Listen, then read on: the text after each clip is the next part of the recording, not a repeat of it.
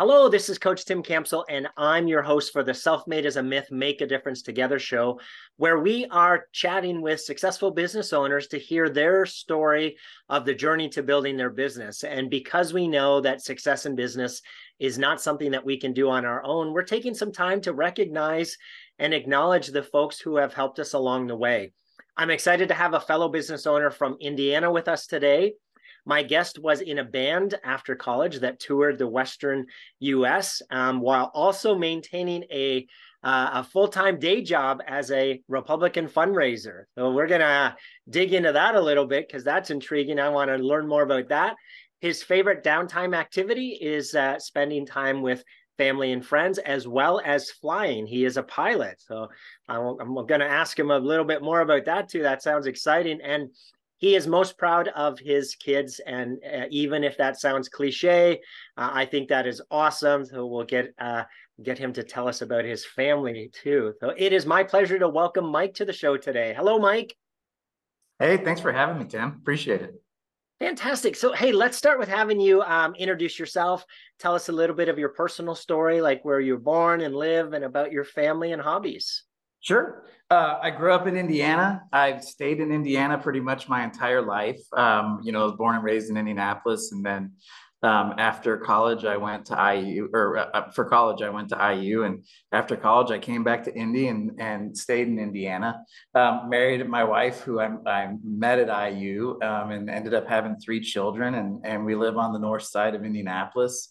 Um, and we have a place down in southern Indiana that we escape to on the weekends sometimes to, you know, get away from the big city. And uh, yeah, I, you know, I, I, love it here. And and a lot of our work, you know, we are we do have a Make My Move, which is my company, and we'll talk about later, does have a nationwide and, and somewhat international footprint. But um, you'll see, you'll notice uh, if you ever visit the site, a lot of Indiana presence because that's kind of where we started, and and we we do care uh, deeply about making sure the state uh, thrives and, and is a wonderful place to live.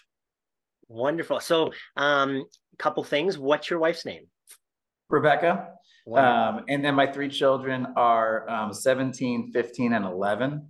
Um, two boys, they're the older ones, and then a daughter um, who's 11. And uh, they're, uh, they're, uh, they keep me busy. My boys are youth hockey players. So oh, yeah. the, in the wintertime, uh, they, you know, they play travel hockey literally we're just we're all in different places every weekend. We, you know i could be in pittsburgh but my wife's in minneapolis and my daughter's in uh, you know all i mean it's it's chaos.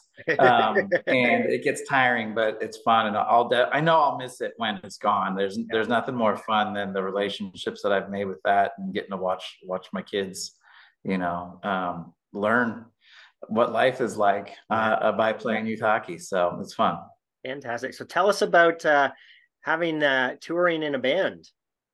Yeah, so um, when I got when I got out of college, uh, so I studied um, public affairs and French when I went to IU, and um, I had no idea what the hell I was going to do with my life when I graduated. Uh, with those, you know, I, I, I, had dreams of being a French diplomat. Okay. Um, but I was I had I lived in a house with a bunch of musicians, and I ended up picking it up, and we ended up starting a band, and you know, then after college, the band was kind of like, you know, it was it was I, I, we weren't famous or anything, but we had a nice following. Yeah. And so um, we decided to tour. I, I just gotten a job working for Jim Kittle at the Indiana Republican Party when he had taken it over as a fundraiser.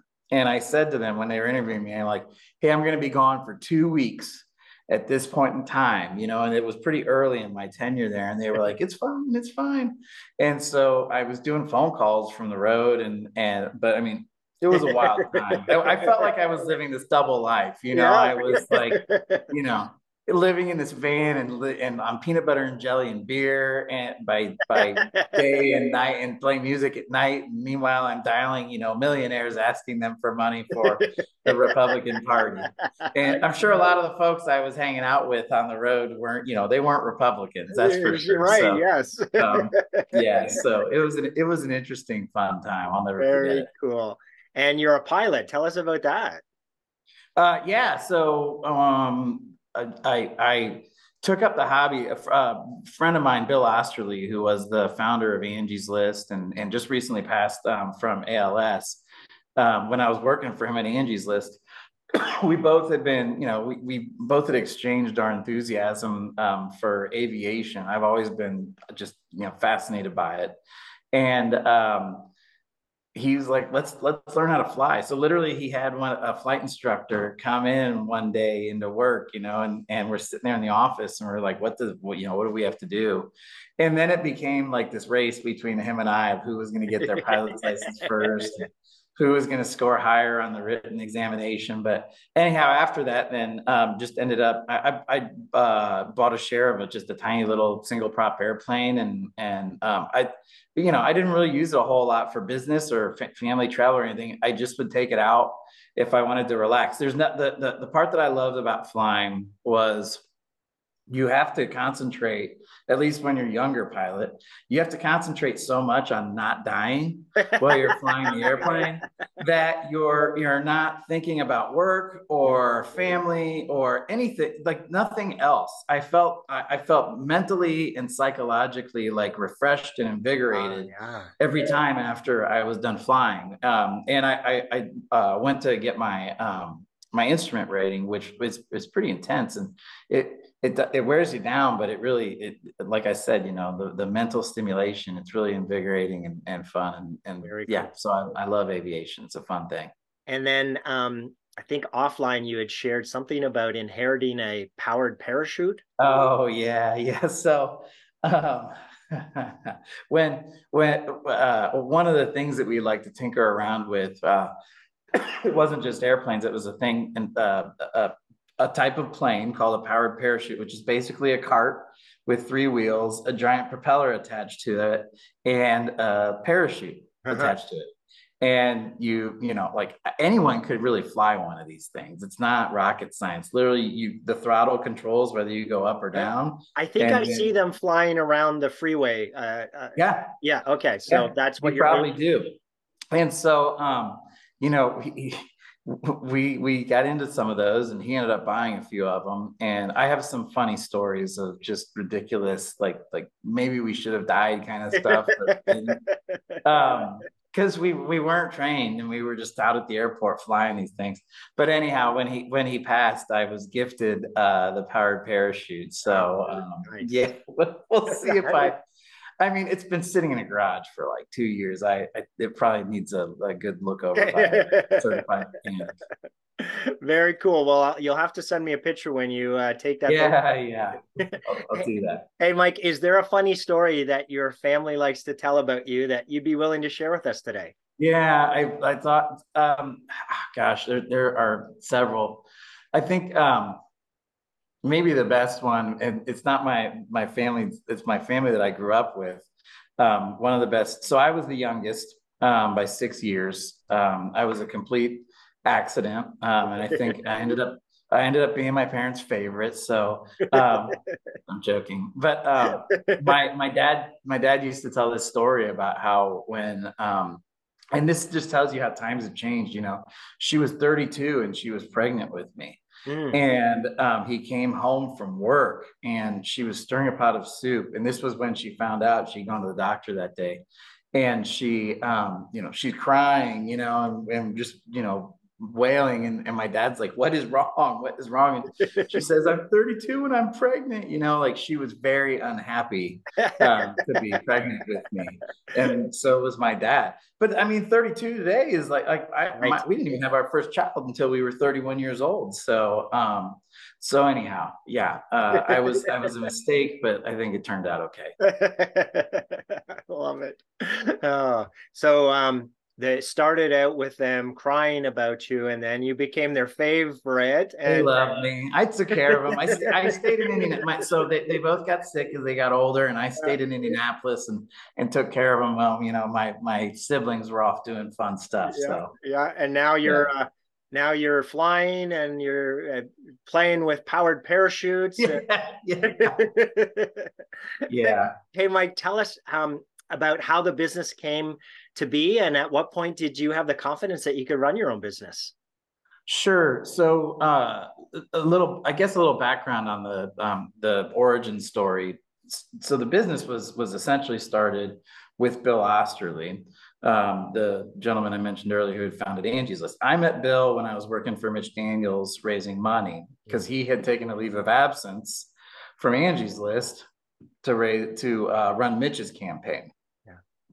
After Mitch's campaign, uh, he ended up recruiting me to Angie's List and I ended up spending 11 years there. So when Angie's List was sold in 2017, Bill had been gone for a couple years, and he reached out to me. And He's like, "Hey, what do you, you know, what are you going to do with your life?" And I was kind of like, "Leave me alone. I want to just smell the roses for a second.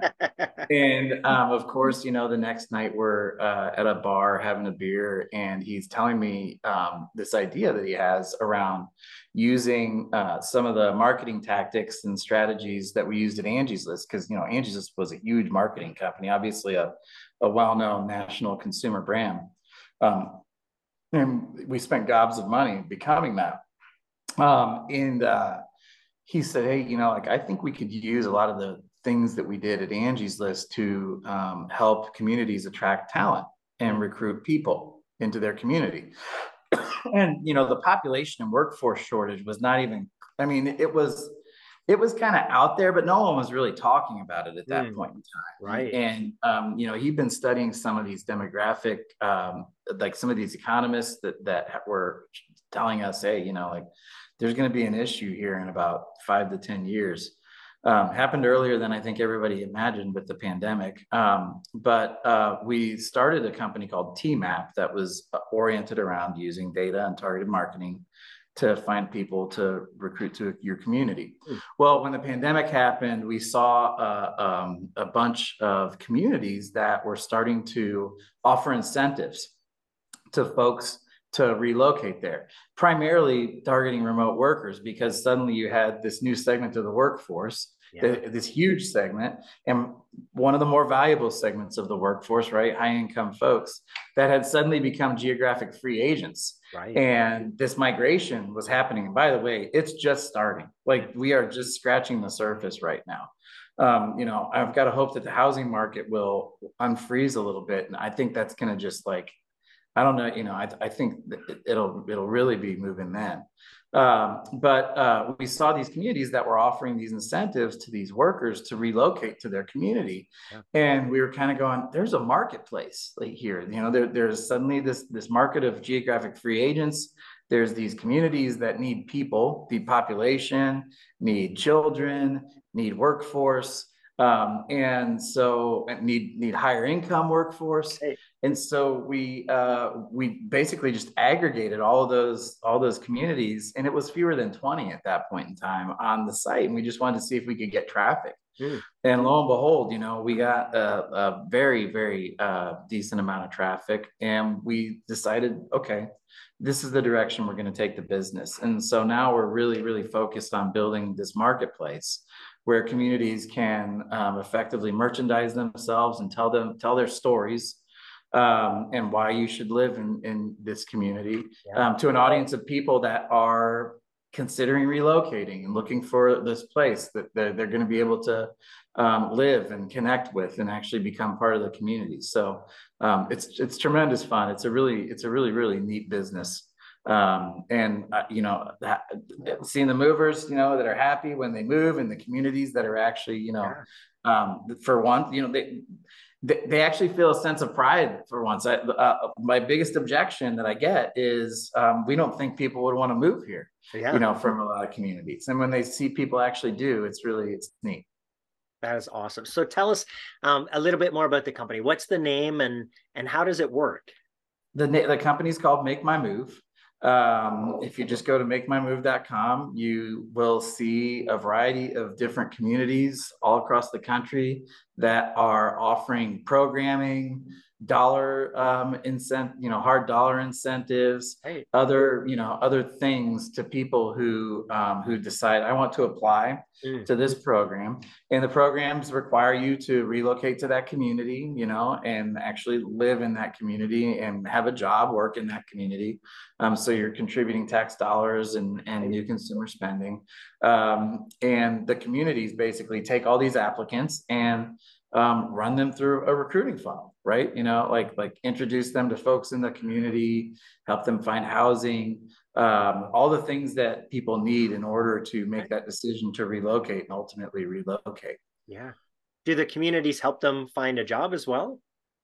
But some do. So, so most of the communities are um, oriented around recruiting remote workers. Okay. Um, but there are a variety of communities on our site that do remote worker recruiting as well as workforce recruiting. Okay. So, you know, they're building a database of people who are literally, you know, I mean, that are applying and Yeah. saying, "Hey, I'm interested in um, moving to your community. Tell me why I should." Yeah. So, so the, the the fascinating part about this is um, this is not a muscle or an activity that communities know how to do sure. right? They've never been asked to. They've always been B2B marketers. So uh, economic development has always marketed to employers to attract a company to open up headquarters or open up some operations in that community. And when they land them, you know, then they hire 80% of the folks uh, from within that community, right? They create those jobs. That play worked great and it still does to some degree, but it doesn't work nearly as well when you have more jobs than people, right? Sure. When you need Yeah. people, you know, this build it and they will come thing doesn't necessarily work. Um, and so, uh, you know, we think of this as an economic development activity. It's just retail economic development, Sure. right? To, to consumers and not to companies. Yeah. And every you'd be you'd be amazed at the at the value of a household to a community. So you know, we actually had an economist from IU uh, that that did uh, some research for us and put together an economic model. It was really expensive, by the way, um, but it was worth every penny. Um, but um, uh, Muncie, Indiana, for instance, Muncie, Indiana has moved 45 new households into Muncie in the last year. Average income about $100,000. The av- that that 100 each $100,000 household is worth $83,000 of new economic activity. That means Oh, wow. um, 13 $13,000 of new annual tax revenue and $70,000 of new consumer spending right. and cre- each one creates over half of a job. So when you get 45 families, suddenly you look at the economic value that you've created, and that's just one year, right? They're going to Sure. stay for five, six, seven years. sure. So the return on the investment is extraordinary. You know, um, Tulsa, Oklahoma, who's the community we worked with, for every one dollar they put into that program, they've generated, I believe, it's thirteen dollars of ROI. Incredible. So uh, yeah, it's it's very, very cool. So, Mike, share a story where someone pushed or inspired you that you could, um, that you could do it, even though maybe you didn't think that you could, and the impact that that person had on you. Gosh, I'll probably go. I'll, I'll start with Bill on on these questions, just because I think this was a one of those moments in my career that uh, changed the trajectory. Mhm. Um, Angie's List was just just starting to scale. Um, they had just started uh, national adverti- national television advertising, and the sales organization was starting to grow. And we were about a year from taking the company public. I don't think taking the company public was necessarily on the radar at this point in time, but uh, uh, the gentleman who was running sales uh, for Angie's List had about 150 person organization, and uh, his uh, he ended up having to move back to North Carolina, uh, which was where he was from. And so, you know, the job was open, and I I was literally I um, I remember talking to people, and they were like, "You should you should take that job," and I was like, "I don't want that job." You know, literally. I mean, I was saying, "I don't want that job." That seemed that sounds like a grind, you know. And which you know, the sales organization was kind of this like interesting organism, you know. I mean, these these were rough and tumble you know transactional salespeople you know and and and uh, you know hr had tons of fun uh, working with them but they had their work cut out for them also um, but um, you know bill came to me and he's like i think you you know i think you're i think you're built for this uh, let, let's let's give it a go Um, and I didn't say I didn't say no, but I did kind of go, oh man, hey, and and he was like, he was like, you're doing this, you know. Um, and so, uh, you, you know, it was one of these things. It was, uh, man, it was fun because like like one, we were growing fast. Two, we suddenly started this uh, this process to take the company public, and I was playing a, a pretty key role in that. You know, I mean, I'm talking to the analysts, I'm presenting at Investor Day, um, you know, working on the pro forma and really running the revenue side of the of the business through that transaction. And then the growth was intense. Uh, you know, I mean, we went from 150 people in the sales organization to almost a thousand two years later. Wow. Um, so it was just, and I, you know, the, the funny part, Tim, is I, I, didn't really have any idea what I was doing, you know, but it was working, right? It was working, and it's it's great. So I, I remember a good friend of mine who I connected with in the middle of all that. He was like, "Man, how do you manage so many people?" And I was like, I hire great people. You yeah, know, like, you like I have great people that work with me to actually like do the work, you know, and run run the business. So, um, but yeah, I would have never, you know, I don't know that I would have ever taken on, um, you know, a challenge like that yeah. uh, in an organization like that if it hadn't been for Bill. Wonderful. Hey, um, I'm sure there's many, but what's your biggest learning as a business owner? I think to remain calm. Mm. I was thinking about this one uh, uh, when I was looking at the questions. I, I, uh, you know, no business ever goes. Nothing ever goes according to plan. You know, right? Um, I, I, was like, seriously. I mean, I read a lot of uh, books about you know wars and generals and things like that, and literally, you look at the the best made plans never end up panning out and they always have to adapt and they always have to change and so when things aren't going your way um, I think the best thing to do is not to panic, right? And just remain calm and evaluate your options. There's always options, you know, like like there's always options. Now, sometimes they're not good, mm-hmm. um, you know, or some are better than others. But I, you know, there's always ways to um, to to address issues and, and fix things. Yeah. So I, would say probably my number one thing thing would be remain calm. Another another theme that I thought about was you know um, uh, pay attention to your intuition and mm. your gut. Yeah. Sometimes your your mind is telling you things, yes. and if you're not listening, yes, um, yeah. like like you can let you you can it's it's almost like selective avoidance. It's like oh I know yeah. You know, yeah. don't let that happen. If you feel like there's something around the corner lurking, and um, don't wait to walk around the corner. You know, like like uh, find out, address mm-hmm. it um, and let let that gut and like that sense and that intuition just uh, you have to you have to kind of fine tune it and and be able to uh, know how to listen to yourself sometimes i think. It, it, truly is a, like a muscle right? In terms of you know our gut or our intuition or our instinct whatever word you want to call it our mastermind um, you know it does have answers and does have guidance and direction for us that that our conscious mind can't necessarily see so you know eh, things like meditation right or or yeah. exercise or quiet time like being able to to get away from the the day to day and listen to what our mind's telling us um, there are always answers in there but oftentimes we're just running too fast to be able to to listen yeah. to it right yeah. yeah and that's one thing I, that i think that i've you know i've i've been a ceo for two years now. And I, you know, I, I was with this with this uh, ambulance company early on, but this is a very different thing. But um, you know, you have to you have to learn how to work differently. Mm-hmm. You know, and and hustle is not always the answer. Yeah. You know, in fact, I'd say more often than not, hustle is not the answer. So, mm-hmm. um, so I, I, think that's something you have to kind of, um, you have to train yourself to yeah. do. I, I share with uh, with our clients and and and some education seminars that we do that you know the hustle and grind con- concept has been romanticized more recently, but all hustle and grind does is leads to burnout. Right? Yeah, um, and so yeah. right, it, it's okay to do for the first couple years of of starting a new business, but it's not sustainable. Right? Well, that sometimes you just got to back up you know, and like what's happening, uh, you know, like what is going on and where are we taking this? Yeah, um, yeah I, I absolutely agree with that. Uh, now, don't get me wrong, hustle matters, uh, you know, it does, but you can overdo it. That's for yeah. sure. Yeah.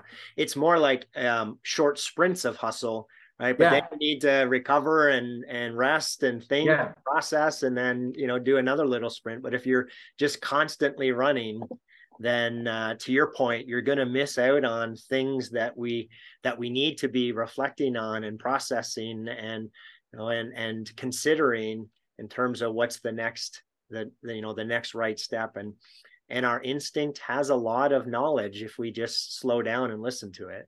Yeah. Yeah, and I mean, and again, it's selective. Of, I like I, you know, we we tend to avoid things that we don't like doing. Right? right yeah. you know, it could be it could be you know making a personnel decision and letting someone go, which to me, you know, uh, that's one that I've very been very intentional about. Um, you know, because it's one of it's my least favorite activity as a sure. manager but I also think it's one of the most important things to you know to do. You don't let problems linger because it affects not just the organization, the, the, business itself, but the people in the business. Yeah. So yeah, uh, it's yeah. funny. I've uh, I'll have conversations with people, and they're like, "Hey Tim, I don't know what to do about this situation." I'm like, "Well, talk me through it." and they'll talk me through it. I'm like, it sounds like you know exactly what you need. Yeah, yeah, that's exactly right. that's funny. That's and true. Like, okay, well, just do what you just told me because that's that's what you need to do. that's 100 percent true. I love it. Mike, we know that business success doesn't happen in isolation. So tell us about one of your biggest challenges um, as a, a business owner and maybe a fellow business owner that came alongside you and helped you through that. Oh man. Um, gosh, let me think about this. It's probably uh, I'll, I'll, tell the ambulance company story. So, um, you know, after the Mitch Daniels campaign, a gentleman here in town, his name is Tom Godby. Uh, he owns a, a, heating and air conditioning business, but he also had an ambulance company a few other. He's just a serial entrepreneur. Um, he comes to me and he's like, "Hey, I've got this ambulance company. Uh, it's it's basically ready to go bankrupt. Do you want to come and try and fix it?" and I'm like, I don't know anything about ambulance companies or or healthcare, you know, and I've never run a business. He's like, it's okay, you know, you'll figure it out. Um, it was, I love, I love it. You know, it was one of those things. He probably, that's probably one of the uh, great story about someone who put me in uh, in an uncomfortable, you know, situation. Um, it, it, that was really good for me. Yeah. And it ended up being, you know, total triage business management. you know, the first two weeks, um, you know, I I uh, I remember there was a 24 hour period. I was sitting there. It was a Wednesday afternoon, and I was talking to the controller. And literally, I mean, like this is my second week, and we're looking at uh, uh, at you know the finances and everything, and I'm like. I don't know that we have enough money in the bank for payroll, you know? And she's like, oh no, we're definitely not going to make payroll this week. I'm like, are you kidding me? you know i'm finding this out on wednesday and then um, and then the dispatchers i'm not joking this is 15 minutes later the dispatchers come running into my office and they're like hey the radios aren't working the radios aren't working they're like oh no this is and I'm, I'm going this is a pretty important thing for an ambulance company to have radios and uh, it turns out I said, "Well, have you called the the you know the communications company?" No, you know, so they called, and of course we were uh, behind on payment, and so you mm-hmm. know we we ended up we ran them a check and got our radios turned on. And I, I went home to my wife and I was like, man, that place is like, this is pretty crazy. This is tough. And that woke up the next day and was doing more, just learning more. And it turned out we didn't have liability insurance um, because our policy left. Yeah, there was this this weird thing, and it had just happened. So I'm on the horn with the insurance guy, and I called Tom that day, and I'm like, Tom, man, you know. And this is one of those things where he was like, remain calm it's okay. You know, we'll cover payroll. You know, like just get the thing back on its, uh, you know, back on its feet to where yeah. you can, you know, you, where you can keep it. You know, and so, um, you know, so it was one of these things. It was baby steps, but we uh-huh. ended up, um, it ended up getting profitable, and then we ended up selling it uh, about a year and a half later. So um, that was a, that was one of those moments where where it was like um, you know, remain calm. Yeah. You know, we can figure this out. Yeah. well, the good news is, is that he was transparent up front and told you that the business was dying. Oh yeah, he was. He was. so yeah, it was with your eyes wide open, right? Yeah, it wasn't like, yeah, it, that that's true. I, it was I, I should have listened better. That was a good lesson. right. It was it was a great trust me, it was a great experience, but it was one of those things where it's like I was like, oh yeah, okay, no problem. It's going, it's you know, it's on the verge of bankruptcy. We can fix that. And then you get in there and you're going, whoa, you know, this is pretty intense. yeah. Well, I didn't know you meant today it was on bankruptcy. Yeah, I thought you meant we had a year or something. Yeah. Yeah, exactly. uh, Mike, if uh, I'm going to put you on the spot here, if I asked you to pick three people in your business owner journey that you're most grateful for them being there to help with your business's growth. Who are those three people and how they help you? Well, so I'm probably going to go back uh, rather than uh, just talking. These are folks who who uh, helped shape me and kind of my my habits and how I do things, um, rather than are helping me with the business that, that are helping me with the business today. But um, Jim Kittle, um, for sure, is you know one of the number one folks. Uh, he was, you know, he came, he was running the Indiana Republican Party. He's a um, local businessman. I'm, I do not know if you've heard of him, but Kittle's Furniture, and yeah. and just a very active civic person and a smart business guy. And uh, I, you know, I came into the Indiana Republican Party as a totally inexperienced fundraiser and man he taught me how to grind and just and he also taught me how to not don't delay anything you know? If you have something you got to do if you got to pick up the phone and have a conversation with someone pick up the phone and have a conversation with someone. Uh, i remember the first fundraising trip we had was down to tell city indiana. And we flew in this little um, you know single prop airplane down to Tell City. We ended up raising thirty thousand dollars for the state party out of Tell City, which was huge. I mean, that, that, was, that was, you know that's more than any governor had raised. and um, and I remember we were uh, dismounting the airplane after we landed back in Indianapolis, and I, you know I was all of you know two or three weeks in, and I was like, "Hey, thirty thousand bucks out of Tell City, that's pretty good." And I'm not, I'm not joking. He looks at me and he goes, "Well, I guess you get to keep your job." And then he just turned around. He just turned around and walked away. No goodbye or anything like that. That was it. I, you know, I was like, "See you tomorrow," kind of thing. So um, you know, he just kind of taught me, you know, uh, don't take anything for granted. You, you know, do your job. Um, Wonderful. You know, and don't expect too much. And uh, Tom Godby, who obviously, you know, kind of um, uh, gave me the keys to, you know, a company that he, you know, had was having trouble with, and um, you know, was there with me kind of the whole time. You know, when I needed a shoulder to cry on or some advice or what he was, you know, he was there.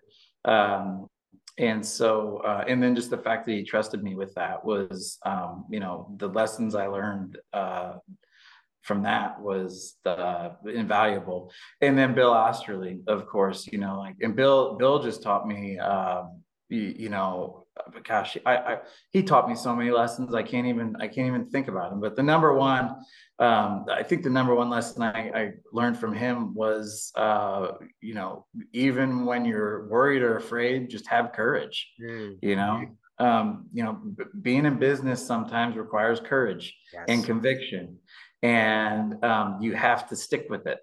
Um, and and so you know that's uh, he was he was fearless. Yeah. Uh, which I, I, don't know that he was fearless. I think he was probably more courageous than fearless, but um, you know, he had he was willing to take chances.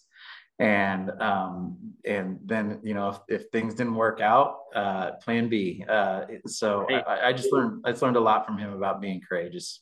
I, I love that term courageous. Is the the reality is is that we're we're hardwired to prefer our comfort zone, right? Evolutionarily, right? We're not supposed to leave the cave or because we'll get eaten. So we stay in our comfort zone and and unfortunately, right, everything we want in life is on the other side of our comfort zone. Yeah. Yeah. So that's an awesome word of if we're courageous enough to step out of the cave, right, we're going to experience it's, the things we want to have in life. When when uh, when I was man, I, I even say this to my managers today, but when when I was managing at Angie's List and I had a bunch of sales managers, I said to them, I, I, when I would talk with them, I'm like, what uncomfortable conversation have you had lately? Mm. Um, and I would ask them that intentionally because I, I, was constantly telling them, like, look, if you're not having uncomfortable conversations, yeah. you're not doing your job. Yes. You know, um, you have to be able to speak directly to people to help them improve. Now, just because uncomfortable doesn't mean toxic, right? It doesn't mean angry. It doesn't mean mean. It just means direct and transparent and compassionate Yeah. You know, I mean, people want feed, they want real, authentic feedback, even if it's not good. Yeah. Um, most of the time. Uh, and, and, so to me, you know, the only way you're really going to move the dial, I love, I love what you said. Everything you want is on that other side of that comfort zone. You know, uh, um, you have to be get used to being uncomfortable. Yeah, yeah. There's a a, a term called perturbation that we uh, introduce our clients to, and it's that, it's that idea of that constant uncomfortableness of because we're either growing or we're dying. There's no status quo. So if we yeah. If we want to stay in our comfort zone, we're actually dying because everyone around us is growing and we're not. So it's, I like your philosophy of daily, right? What are we doing to, to make ourselves uncomfortable today, to grow and stretch and evolve so that we're working towards, you know, the things that we want out of life? Yeah. I, I, I love that. I love that concept. Mike, the, let's think about the future. So over the next three to five years, what are the biggest challenges you see that you're going to face in reaching your business goals and who are the types of folks that you're going to need to to help you resolve those? I'd say um, probably first and foremost is uh, you know capitalizing the business. Mm. you know the economic climate has changed pretty dramatically. Um, uh, uh, you know we are vc funded and then also we have angel investors um, you know in in our business. Um, the Angels are great. I, you know, they're very, they're, they're sort of kind of there when we need them. Um, if we're good, if we, you know, intend to raise and, and capitalize with some venture money, I just think everyone that I've spoken to right now that's in the market is like, man, it's tough. It's tough to even get them to say yes, and even it's even more difficult to get to agree on a valuation. Sure. So I think that, you know, I, I, think that's probably one of the biggest challenges that we're going to be facing.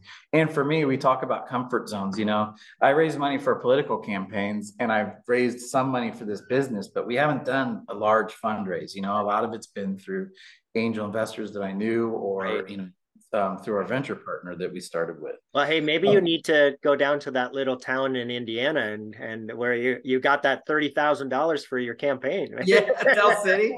It's a good idea. Um, yeah, so so to me, like that's that, that's I I've got a lot to learn. Mm-hmm. Um, in that regard. Um, so that that's part of it. That's one of the challenges. I think the second challenge is more uh, macroeconomic, which is um, you know one of the things that has uh, we're we're getting tons of traffic to the website. We're getting people applying to programs, but housing is is somewhat of a barrier in some of the communities where we work. Right? There's people that want to move into a community, but there is no housing. And a lot of that is because uh, because interest rates are so high, right? Everybody's sitting there going, well, you know, I'm locked in at three percent, two and a half percent. Um, and I don't like I would I would be interested in selling my house and moving to a new house, but I don't want to go get into a six or seven percent. And so so supply is down because people are holding onto their homes. Um, it, um, and I think that's making things more challenging for us for sure. Um, but I also, uh, you know, one, I think things hopefully will change. I think they kind of have to at some point in time.